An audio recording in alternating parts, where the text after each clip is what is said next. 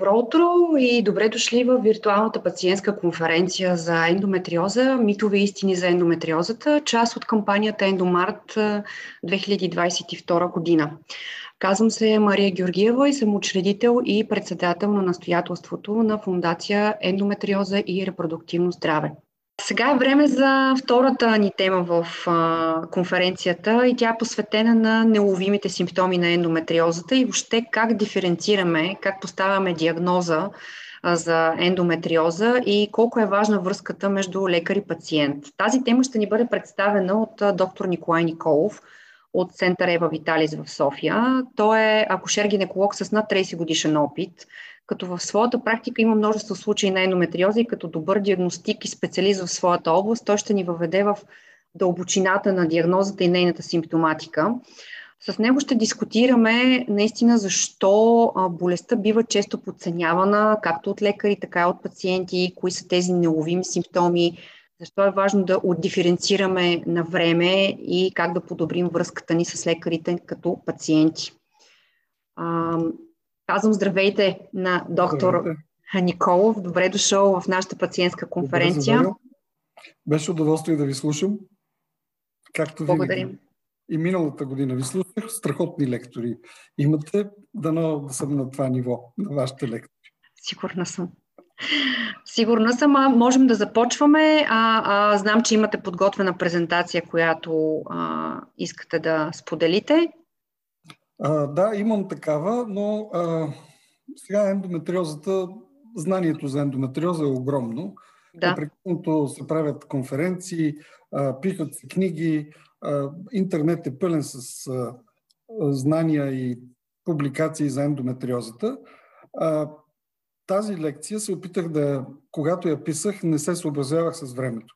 И оказа се, че горе-долу стана за 3 часа. Сега ще я в половин час. Или поне ще ме извинявате, ако малко надскоча времето, защото ендометриозата е доста голямо познание и не може така лесно да, да преминем от... В край на кращата 137 симптома имаме за ендометриоза. Аз си направих труда да ги преброя така приблизително и да видя да я подготвя едва ли не за изкуствения интелект в края на кращата, защото някой ден той ще прави диференциалната диагноза. И така ендометриоза и нашите срещи с нея. Вие вече казахте и много ме улеснихте в а, първата сегашната презентация, защото а, разказахте доста елементи от ендометриозата и наистина частотата е висока. 8-10 жени, 10% от жените имат ендометриоз. Но ако човек погледне а, един журнал в поликлиниката, а, няма да види тази диагноз. Буквално или една-две жени ще имат. От хиляда жени, които са минали за една година през дадено медицинско заведение, почти няма диагнозата ендометриоз. Това е пропуск, т.е. първата среща с ендометриозата е пропусната, но тя не се пропуска само първата среща, се пропуска и втората, и третата. Оказва се, че между първите съобщени симптоми и диагнозата минават от 4 до 10 години. Това вече го беше обсъдено. Затова какви са причините? Започвам направо с тях, че симптомите са много и са най-разнообразни. Симптомите са подвеждащи, тъй като а, те са неспецифични и всеки един лекар може да, да види един, два, пет симптома и да мисли за съвършено друга диагноза, а не за диагнозата ендометриоза. Ендометриозата като един октопод, който може да прави страхотна мимикрия – и да имитира не само цветовете на, на дъното, но и дори релефа на дъното. А, особено се пропускат леките прояви, дискретните прояви на ендометриозата, когато дори жената може да не се сети да сподели с лекаря какво точно, а, къде е проблема. И втората голяма причина за това, че диагнозата ендометриоза не се поставя на време, е нейното, нейното определение. Това поне е моето мислене, че определението на ендометриозата е много лесно, но за съжаление е патоанатомично. Ендометриоза се обозначава наличието на ендометриални клетки извън мястото, където трябва да бъдат, т.е. вътре в матката.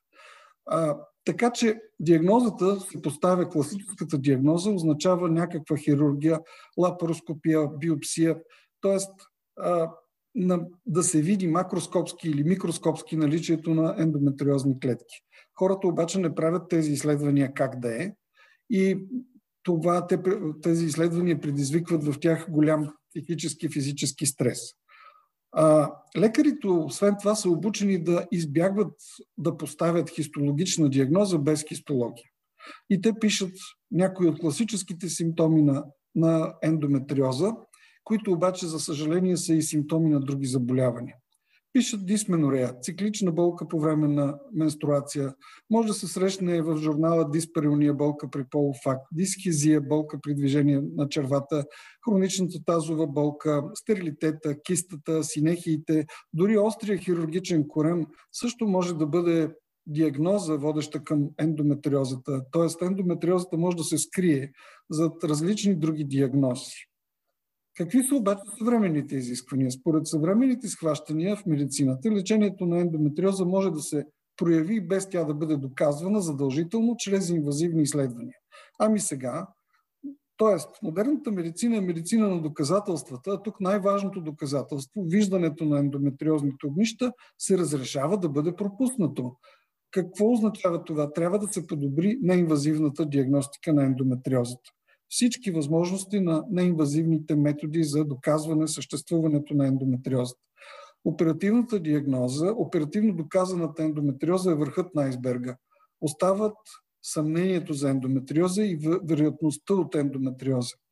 Тук са, в моята практика, тъй като не можех да докажа всяка една жена дали има или няма ендометриоза, много често оставам с тази поддиагноза съмнение за ендометриоз. И тук следва въпроса за възможното и вероятното. Много неща са възможни в медицината, но важното е доколко могат да са вероятни. Възможно ли е да ви удари метеор по главата? Да, възможно е. Но колко е вероятно? Затова къде ендометриозата при коя жена е по-малко вероятна и къде при коя жена ендометриозата е по-вероятна? Това е големия въпрос, който лекарят трябва да а, си задава. А, дали лекарят обаче ще усети наличието на ендометриоза, важно е вниманието на лекаря. Има жени, които идват, разказват си симптоми след симптоми, но лекарят не обръща внимание. Той не се сеща за, за тази а, диагноза.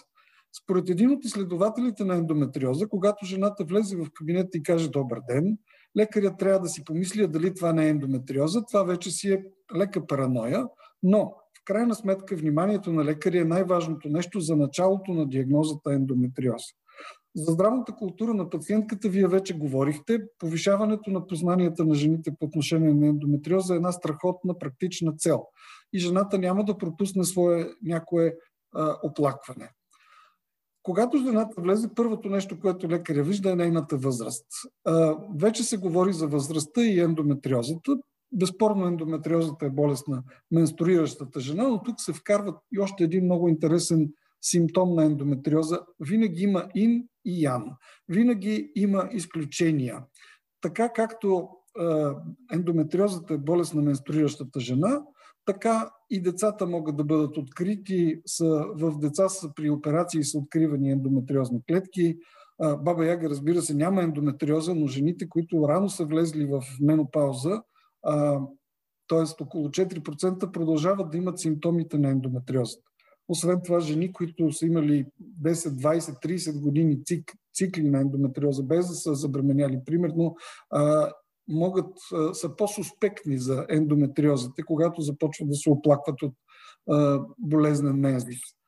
Наследствеността е втората така, нещото, което вижда лекаря, когато жената влезе Счита се, че жените от кавказската раса са по-застрашени от останалите а, раси и въпросът а, баба, майка, роднини, които да имат проблеми с, а, са имали операции или, проблем, или доказана дори ендометриоза, улеснява диагнозата.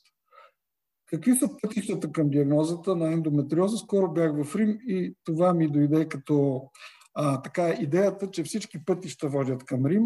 Това е а, нещо го е казал император Октавиан Август, когато е поръчал златния километричен камък в центъра на Рим. А, златото го няма, камък е останал, но се знае, че там е центърът на света в а, Римската империя.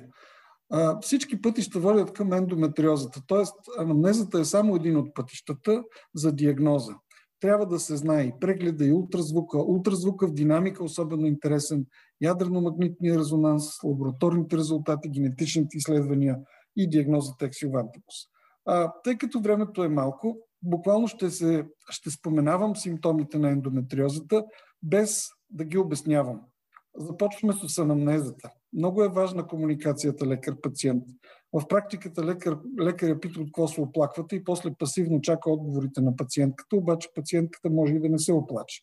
Тя може да не се сети да сподели някой симптом, има задръжки, срам, страх, неудобство. Болката беше много добре обсъдена преди малко.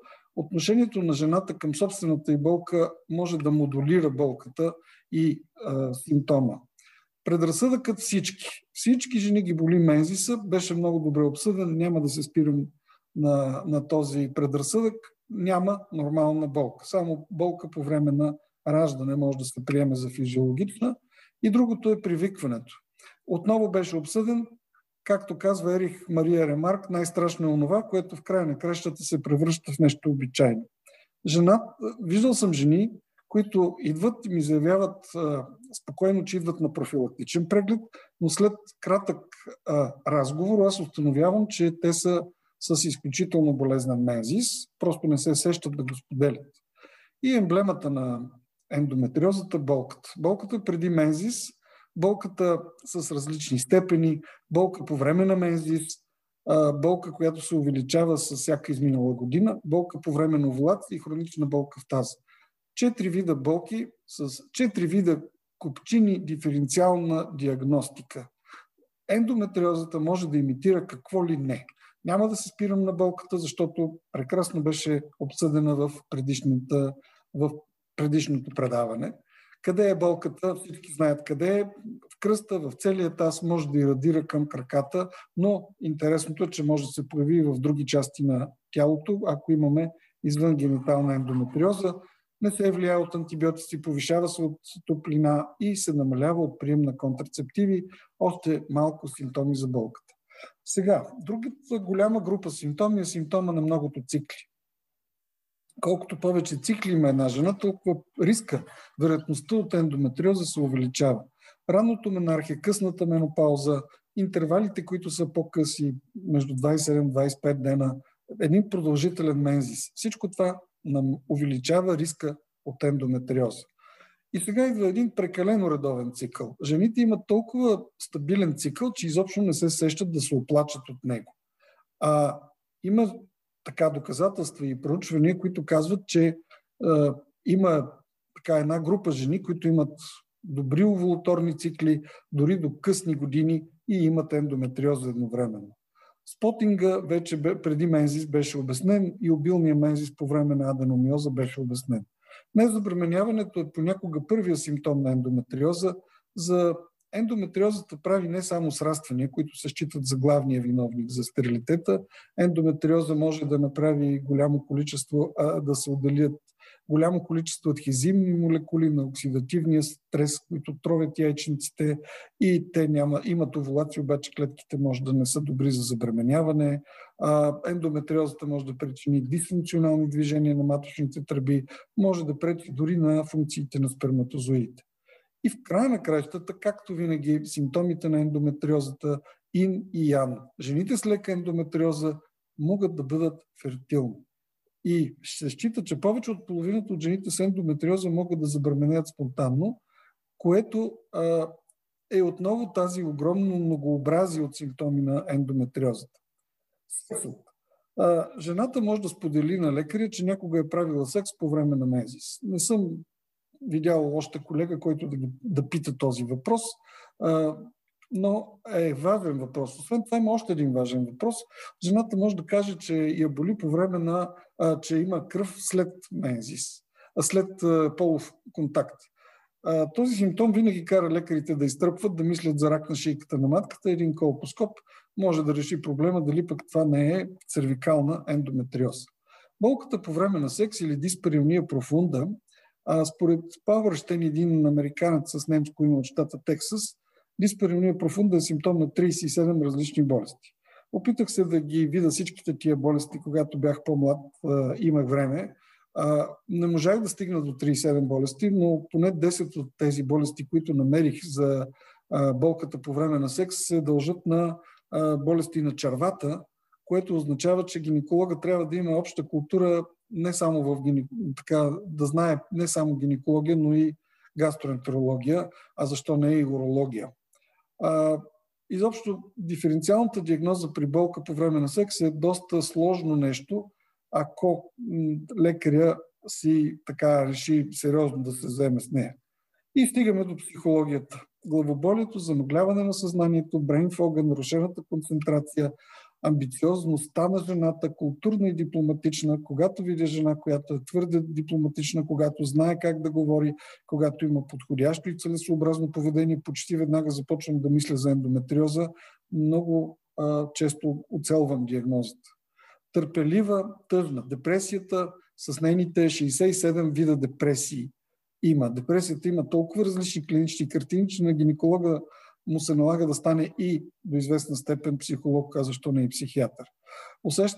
Освен тези пак неспецифични симптоми, като проблемите с съня, проблемите с апетита и различните прояви на ларвираната депресия, всичко това могат да бъдат е, така прояви на депресията, свързана с ендометриозата. Жената е тревожна, има проблеми с перспективата, тревожи се, че няма да забремене, тревожи се, че не може да си намери подходящия мъж, тревожи се от най-различни операции, от какво ли не не се тревожи. Има и ерозия на самочувствието, липса на надежда, перспектива, объркане, не знае какво да предприеме, страда от, от болката всеки месец. А, някои жени достигат до по-високи степени на, на себе разрушаване, като си намират а, причина за своето страдание в самите себе си и започват да изпитват чувство за вина, а някои пък се намират за дефектни и имат нисък а, личен авторитет. Умора. Колко неспецифичен симптом, свързан с ендометриоза, ако някоя жена дойде в кабинета и каже, че се чувства уморена, едва ли ще се сетя за ендометриозата, но а, хроничната умора е повсеместна, синдрома на хроничната умора е повсеместен. А, има много а, продължават и жените считат, че социалният им живот е нарушен. Всичко това е, са неспецифични симптоми, но трябва да, да насочват лекаря към тази диагноза. Симптомите на екстрагениталната ендометриоза обикновено се, се сблъскват лекари от други специалности. А, болката в лаката, например, съм имал две пациенти с болка в лаката, така наречения тенисов лакът. Те са, бяха лекувани дълго време от ортопеди. Кървенето от носа, кашлица, кървави храчки, болки при ходене по голяма нужда, болки при цистит, почерняване на изпражненията, промяна в цвета на урината. Всичко това може да накара а, хора от лекари от различни специалности да лекуват жената за какво ли не, и никой да не се сети, че всички тия оплаквания са по време на мензис. Другите симптоми, които са още по така, не се намира принципна връзка между ендометриоза и симптомите са подуване на корема, хранителни непоносимости, напълняване, траен субфибрилитет, чести гъбични инфекции, чести цистити. Има и съпътстващи заболявания, доста тежки заболявания, които пък означават, че ендометриозата не, трябва да правим не само диференциална диагноза, но трябва лекаря да прави и а, така съпътстващите заболявания също да ги отчита, защото ендометриозата може успешно да се съчетава с други болести. Бременност, раждане и кърмене и хормоналната контрацепция са така три неща, които облегчават симптоматиката на ендометриозата, отлагат а, или намаляват страданието на жената. Те, разбира се, не лекуват ендометриозата, тъй като ендометриозата е а, прогресивно заболяване, трябващо през целия живот, а, но имат добри полезни странични ефекти от хормоналната контрацепция. Имам пациенти, особено тези, които идват от чужбина, които са пили хормони с по 5-6 години, а, те нямат такива оплаквания за ендометриоза, каквито имат българките, които ги е много страх от хормоналната контрацепция. Трябва да ви кажа, че аз от години употребявам хормоналната контрацепция. А, много внимателно я употребявам. Последните 20 години смея да се похваля, че не съм имал нито един проблем с нея, но аз специално гледам жените на колпоскоп, гледам ги на, тъй като не бива никакъв проблем да има на шийката на матката, не бива да има проблем на гърдите, т.е. гледам ги на гърди и ги гледам с коагулацията на кръвта. Ако тези три таргетни органа са здрави, смело могат да изпишат контрацепция и контрацепцията понякога върши доста добра работа. В крайна сметка, току-що ви разказах 76 симптома за ендометриозата. Всичките те са не специфични. Идеята за бърз тест, който да се подберат вероятните носителки на ендометриоза жени, изглежда примамлива. Смея да твърда, миналата година по, така, по покана на една от фармацевтичните фирми трябваше да изнасяме няколко лекции за ендометриоза. А, установих, че нито един от лекарите не оспори теста за ендометриоза, а, нито многообразието от симптоми, а пациентките, на които го давам този тест, макар и още работен, с така амбиция го попълват и не се отказват и не се отказват. След, след следва гинекологичния преглед. Гинекологичният преглед обаче аз го избягвам, а, защото ме е страх, че ако жената има някаква киста и аз не сляпо тръгна да я преглеждам, мога да пукна кистата, а една рупторила киста развива клинична картина на остър хирургичен корен – затова предпочитам да започна второто нещо, с което установяваме ендометриозата е ултразвук. Ултразвука не е тази а, екзотика, каквато беше преди 20-30 години. Съвременните кабинети, всичките имат добри, модерни ултразвуци и общата точност на трансвагиналната сомография е доста да, висока, 90%. А, болката по време на прегледа е така най-първия симптом, с който жената може да се и лекаря може да се срещнат, но с ултразвук могат да се откриват два от трите различни фенотипа на ендометриозата, т.е. кистите и дълбоката ендометриоза. А, дори с ултразвук се правят разработки за повърхностната ендометриоза. Няма да се спирам за а, диагностиката на ендометриоза с ултразвук, защото това в края на кращата е работа на лекаря. Прочутите шоколадови кисти, те могат буквално да се познаят с един поглед – Симптомите на ултразвука са известни. Трябва само да кажем, че диференциалната диагноза на кистите е доста трудна. Кистите са 168 вида и откриването на кисти винаги трябва да бъде много внимателно и преценявано. Аденомиозата е приоритет на ултразвук. Аденомиозата се открива с ултразвук. Течност в дуглосовото пространство и дълбоката ендометриоза, тя може да бъде откривана именно с ултразвук, когато а, импланта се разрасне и прорасне в дълбочина 5-6 мм.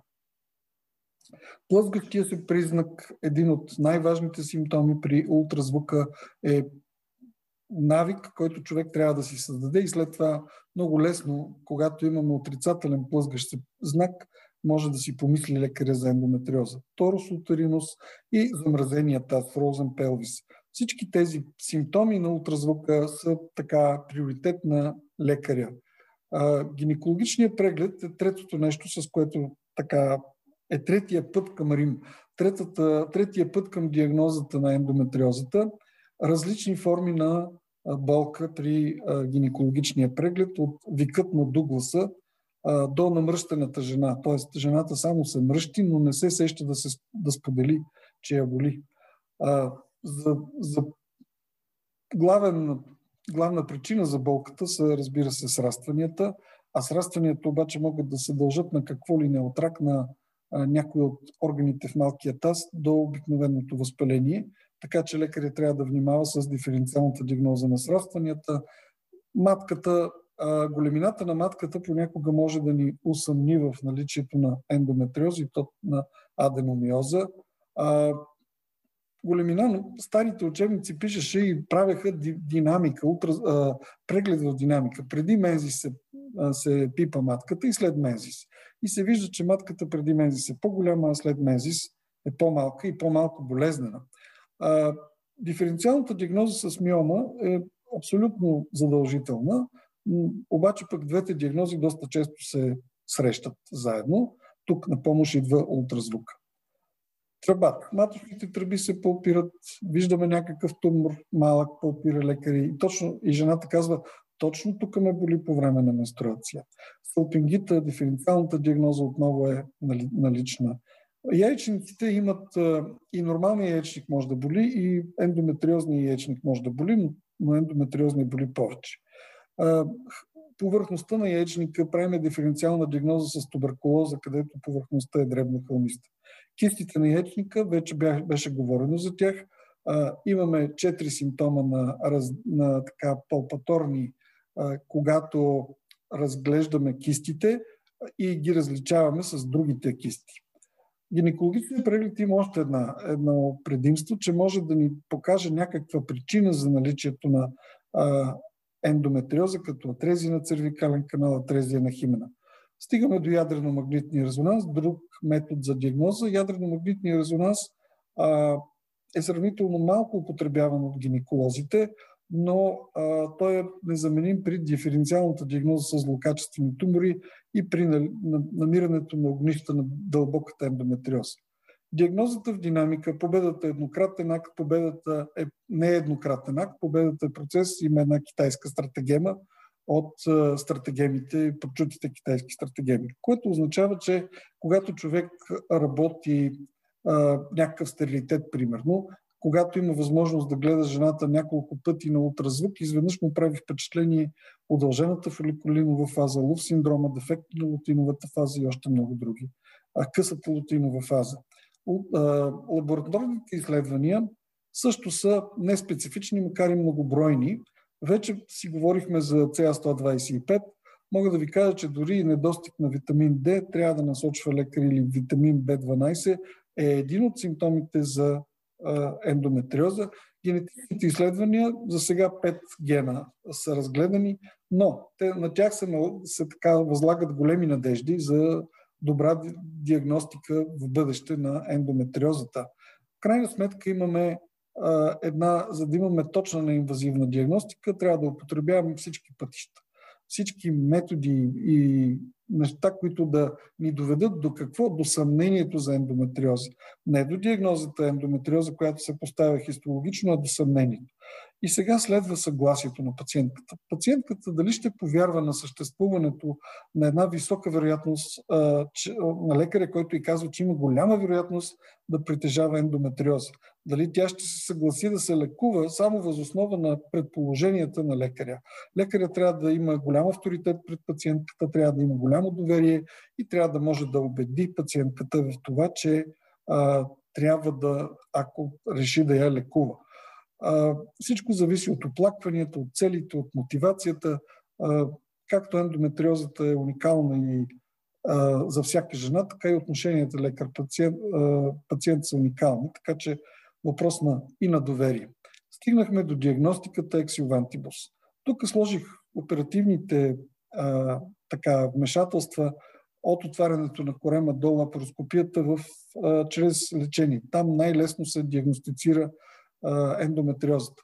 Но аз съм имал случаи, където а, жената е оперирана за ендометриоза, лекувана е за ендометриоза, доказана е ендометриоза и след примерно две години идва отново с киста ендометриозна. Тоест, ендометриозата не може да бъде излекувана с операциите. А, оперативното лечение, а, освен това, може да бъде, се употребява главно и предимно при жени, които искат да забременеят. Всяка една преценка трябва да бъде индивидуална и разбира се, прочутата лапароскопия. С лапароскопията имаме, тя е незаменима при диагноза на третия фенотип на ендометриоза, именно повърхностната ендометриоза. Друг елемент от диагностиката ексивантибус е хормоналната контрацепция. Знам всички предразсъдъци на хормоналната контрацепция написах даже една лекция за тези предразсъдъци, още не съм я показвал на бял свят, а, но а, лекарят трябва да умее да избере подходящата хормонална контрацепция. Тогава, когато той избере подходящата, аз а, има насреща си една доста доволна жена имам два проблема с жените, когато ги, с хормоналната контрацепция. Първо, когато ги карам да пият хормони, а после, когато ги карам да спрат да пият хормони. А, така че а, въпрос на а, употреба, на умението да се употребява. А, за съжаление, понякога се налага да по-груби методи за, за, за убеждаване на жените, като избор между две злини, нощ или хормон. Жената избира хормона Хубавото е, ако пациент, ако лекарят даде и друг избор, избор между две перспективи, живот а, без болка, с хормон, който добре е преценен, или живот без никакво лечение и все по-засилваща се болка. Освен, а, че може да употребим хормоналната контрацепция, за съжаление тя все още е ограничена до 35 годишна възраст, а ендометриозата може да продължи и до 50, до 50-55 години. Какво да правят жените, които са между 35 и 55? А, може би решението е в другата, а, така, другото лечение, лечението с гестагени. Лечението с гестагени може да намали болката и да бъде много успешно в а, профилактиката и в терапията на ендометриозата. Предлагам ви на специалното внимание диагностиката, лечението с диеногест. Защо диеногест? Защото може да се започне направо с диеногест. Само диеногест и оралната хормонална контрацепция стоят на първа линия на избор, когато избираме между хормоналните препарати. Останалите са втора, трета, четвърта линия. И последно, терапията може да продължи с него доста дълго, между 6 дори 15 месеца може да продължи една терапия, т.е. да бъдат овладяни и доста тежки симптоми на ендометриозата.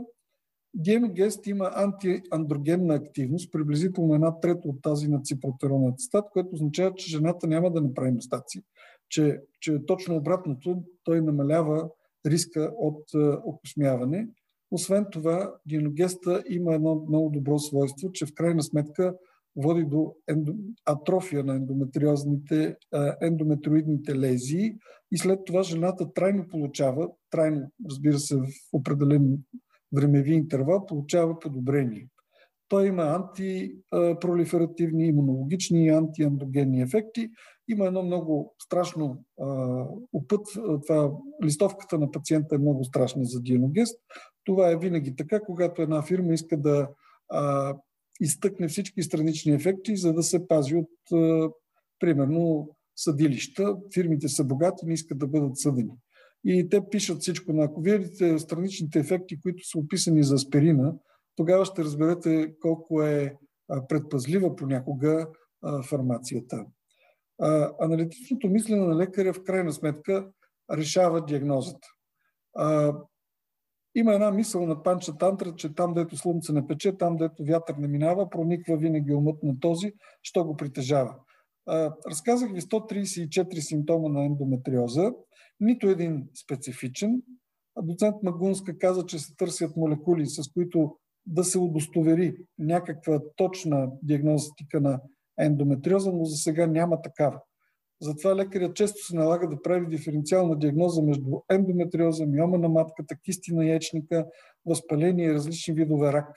На всичкото отгоре ендометриозата може да има съвместно съществуване с тези диагнози. Тоест, лекарят трябва много да мисли и ендометриозата винаги е едно предизвикателство за лекаря за, за точната му диагностика. Тук ви показвам кардинал Дюришельо един от е, хората, от, така влезли в историята на Франция, с един доста отрицателен пиар, който му е направил Александър Нима в романа Тримата москитари. Но, но на Решелио има една гениална идея. Идеята, че за да има мир, дипломацията трябва да се грижи за баланса на силите. А, тази, тази идея вече доста 200-300 години върши работа и виждаме, че там, където има война, винаги има нарушение на баланса на силите. по-настоящем не съществува лечение, което да излекува дефинитивно ендометриозата. Макар и доброкачествено, ендометриозата е хронично прогресивно заболяване. Симптомите постепенно се влушават, ендометриозата не изчезва нито след блестяща операция, нито след раждане, нито след упорита хормонална контрацепция – но всички те намаляват силата на ендометриозата. И сега целта на лечението е да се поддържа ендометриозата в определени граници на поносимост. Ендометриозата да бъде поносима. Защото животът е мистерия, която трябва да се живее, а не проблем, който трябва да се разрешава, както е казал Алберт Айнштайн. Благодаря ви за вниманието и за търпението. Благодарим. Прекрасна презентация, доктор Николов. Наистина представена на много достъпен език и с много важни факти и така акценти, които трябваше да бъдат споделени. Беше много набързо. но може много по-подробно, но, но това мисля, че е достатъчно. Много ми хареса частта с, а, че засегнахте всъщност симптоми като депресия, тревожност и въобще а, често симптоми, които, за които жените не споделят. И е много хубаво това, че обръщате внимание включително и на така тихата симптоматика, на тихите симптоми, които дори не са свързани с някаква клинична картина, с това как реагира жената на преглед и какво говори или не говори тя самата на преглед, защото ние като пациенти често сме много притеснени и много често забравяме да, да споделим важни факти и е хубаво, че, че има лекари, които наистина говорят повече с пациентите си, обръщат внимание на скритите симптоми. А, преди да продължим с въпросите, в, а, вече получихме доста въпроси и предварително, и сега, които влизат в чата. Искам само да м- кажа още веднъж за тези, които не знаят, че фундацията от миналата година създаде един въпросник, пациентски въпросник за оценка на симптомите на ендометриоза, който е световно утвърден, който може да бъде изтеглен от нашия сайт и препоръчваме на всички а, жени и момичета, които а, имат а, дори поставена диагноза ендометриоза или съмнение за такава, да го попълнят и да отидат с него при лекаря си. Защото това дава разликата и това ам, дава цялата картина на лекаря, така че той а, да направи следващи постъпки или по отношение на изследвания, или по отношение на неинвазивни методи нали, за а, диагностициране. Така че това е изключително важно, според мен, за да има навременна, навременно поставяне на диагнозата. А, ще зачета някои от въпросите, които пристигнаха тук и ще се радвам да ги дискутираме с вас, доктор Николов. А, те пристигнаха и конкретно към вас. Вие споменахте за така наречения лов синдром. А, има един такъв въпрос. Смущенията в овулацията и наличието на лов синдром признаци ли са за ендометриоз? А, както винаги, ендометриозата е скрита. Значи, от една страна лов синдрома може да си бъде съвсем самостоятелна, проблематика, от друга страна може да бъде симптом на ендометриоз. В онези за, при ултра, ултразвук в динамика, защото аз разделям ултразвука на две части. Ултразвука, който вижда анатомията, а и ултразвука, който следи функцията. Функцията не се вижда с един ултразвук, тя се вижда с много ултразвуци. И затова ултразвука в динамика е едно могъщо средство за диагностика. Едно плюс едно там е равно на 5. И употребата на ултразвук динамика е едно от любимите ми неща, в които аз доста често поставям най-различни диагнози, не само ендометриоз. А, така, при ултразвук динамика можем да открием тези проблеми, скъсената фоликуларна фаза или пък скъсената лутинова фаза. Само в, в динамиката можем да открием тези неща. Но да, те могат да бъдат първия симптом, който да, ни, да тръгнем да мислим за ендометриоз. Защото ние, аз не случайно казах, че имаме 9 път, пътища за сега към Рим. 9 насоки към диагностиката. Жената може нищо да не ми каже. Абсолютно нищо. Аз може да нямам достатъчно време да седна и да я, да я щателно да я разпитвам, нали, като гестапо. А, но, но, но аз мога да видя един симптом на ултразвука. Много лесно и оттам да тръгна да, да разнищвам нещата. Мога да видя а, нали, симптом от а, лаборатория, от какво ли не. А понякога, а, за най-голямо мое изненада, а, имам вече жени, които идват с готова диагноз. Даже и това го видях. Идва жена с, от магнитен резонанс, на един мой приятел, който работи в магнитния резонанс, който много пъти ме е разпитвал как така да познае ендометриоза. И аз му викам, където видиш кръв нали, в някаква формация, знае, че това може да е ендометриоз. Той така се научи, че, за, че вече две-три ми ги праща, чрез, от, директно от ядрено-магнитен резонанс получавам пациент. А, така че от всякъде може да дойде диагнозата.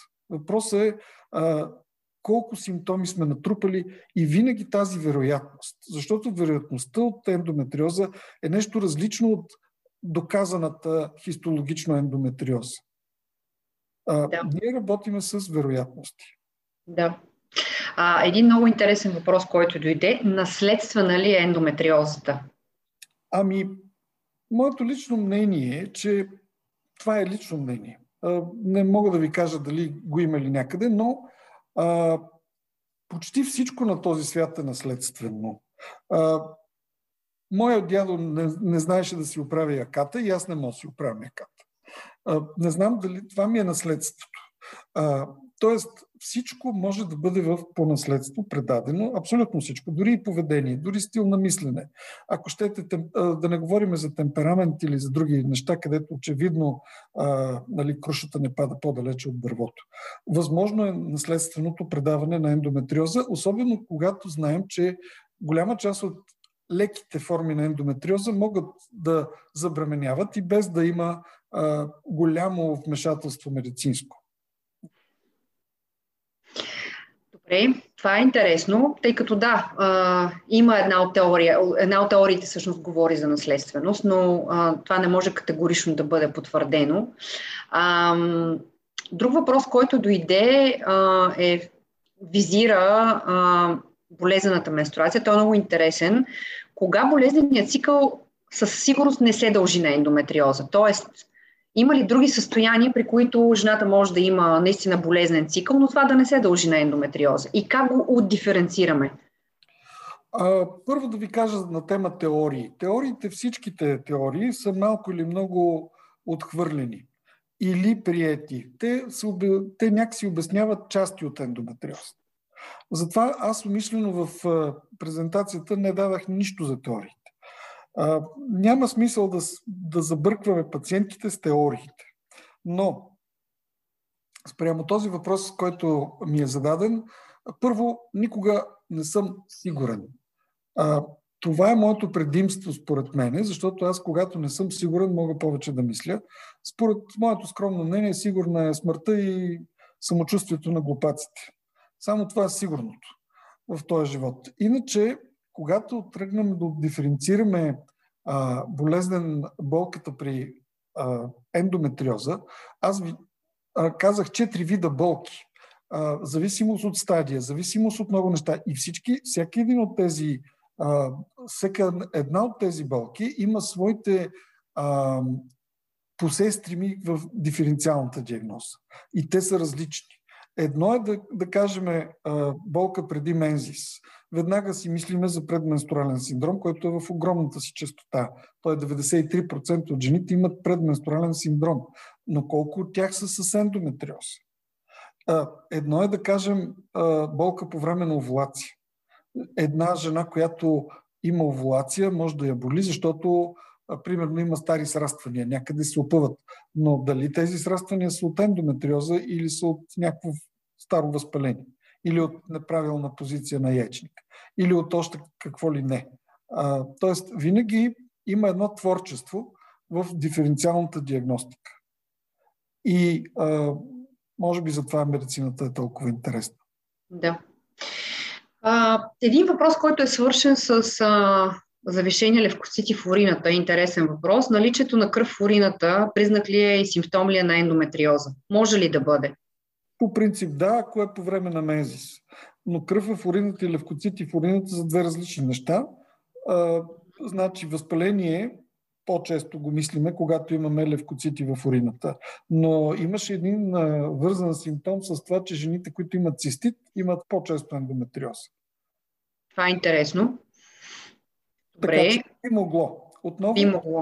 е индивидуално. Тоест, лекаря разполага с тази симптоматика от толкова много симптоми, нарочно преброени от, мене, нали, 137 симптома, най-вероятно са малко повече, но не се знае колко ще, симптома ще покаже жената и дали лекарят ще се насочи към диагнозата ендометриоз. Или ще да. я пусне през следващите 10 години да не бъде видяна. Да. Един въпрос, свързан с а, презентацията ви, тъй като минахме през информацията за замръзналия таз или за замразения таз, може би е по-правилно. Може ли да споделите малко повече за замразения таз? Каква е картината? Картината на замразения таз е сравнително лесна за диагностика, защото а, това е крайна фаза на ендометриоза, където а, ендометриозните огнища са направили страшно много сраствания – и където а, нищо не, не се движи. Тоест, имаме една той лесно се диагностицира и, като, и чрез ултразвука, и чрез палпацията, чрез прегледа. Първо, жената много я боли. Обикновено я боли много. Тя има а, ярка анамнеза.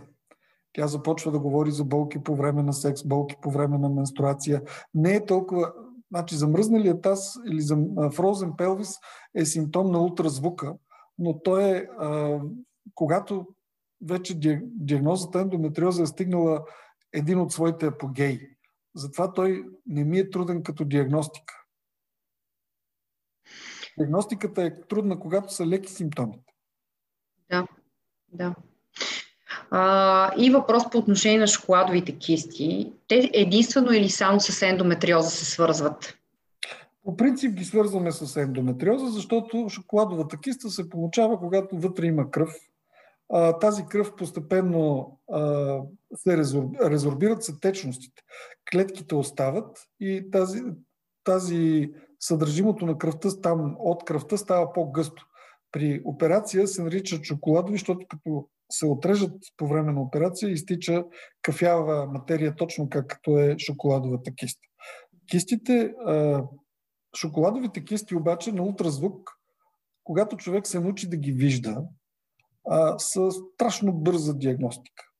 Те са лесни за диагноза. Да. А, айде като допълнително мога да, нали, това мътно огледало, което е прочуто за тяхното съдържимо, но като допълнение мога да пусна един доплер, да погледна стената на кистата и когато тя няма пулсации, които да ме впечатлят или няма някакви а, сериозни а, кръвоносни а, разраствания на други съдове, аз съм спокоен, че това е само ендометриум. Че това е един е, че една киста доброкачествена ендометриозна. Ще ви кажа, че а, имах наскоро, минал, миналия декември, имах пациентка, която а, я засяках с, добро, с една ендометриозна киста. Казах и тази киста е за операция. Тя беше, нейната киста беше 7 см. Тя каза, да, да, добре, ама ще вида, нали, както нормално жената трябваше да, да свикне с идеята. Дойде след един месец, имаше вече три кисти. А, най-голямата беше 9 см, другите бяха а, по-малки, 7 и 4 см бяха станали. Отново каза, да, да, ще вида и отново отложи операцията а, заради празници, заради какво ли още не и накрая се оперира поспешно, защото както си е седяла вкъщи, се е пукнала.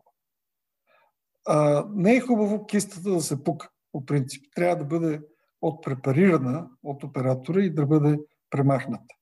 А, имал съм случаи, когато жената категорично ми заявява, че няма да се оперира. И от сиром, така сиромах човек жив дявол, нали, човек почва да се чуди какво да прави с нея.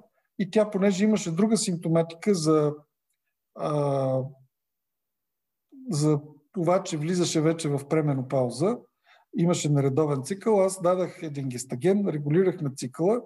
А, тя обаче и хареса този гестаген, пи го 3 години когато дойде при мен да видя какво се случва, нали, аз установих, че ендометриозната киста от 5 см е станала 1 см, което в, по законите на България това вече не е киста, а, и е пълна с калцификати по а, стената. Но тази киста беше успешно преодоляна по един лаически начин. Това е начин, който не е описан в литературата. А, така че в, а, с, изобщо с работата с кистите човек трябва да е много внимателен, а, защото а, ендометриоз, ние говорим тук пак само за ендометриозни кисти. Когато види киста, един лекар трябва да мисли за всички кисти. А кистите са 167 вида. И диференциалната диагноза на кистите е изключително трудна понякога. Самите ендометриозни кисти могат да имат елементи, части от други по-опасни диагнози. Да. А, тъй като времето напредва, ще задам още два въпроса, които дойдоха от чата и те са свързани с нивата на естроген и въобще с дианогест лечението.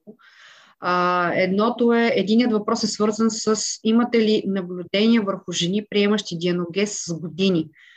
А, дамата е на 35 години и използва дианогест от 3 години. Казва, че с ендометриоза на белия дроб а, и пита колко още време може да го приема. Отново всичко е индивидуална преценка. Абсолютно индивидуална преценка. А, напоследък се научих на нещо, което, понеже всички ни е страх от тромбози.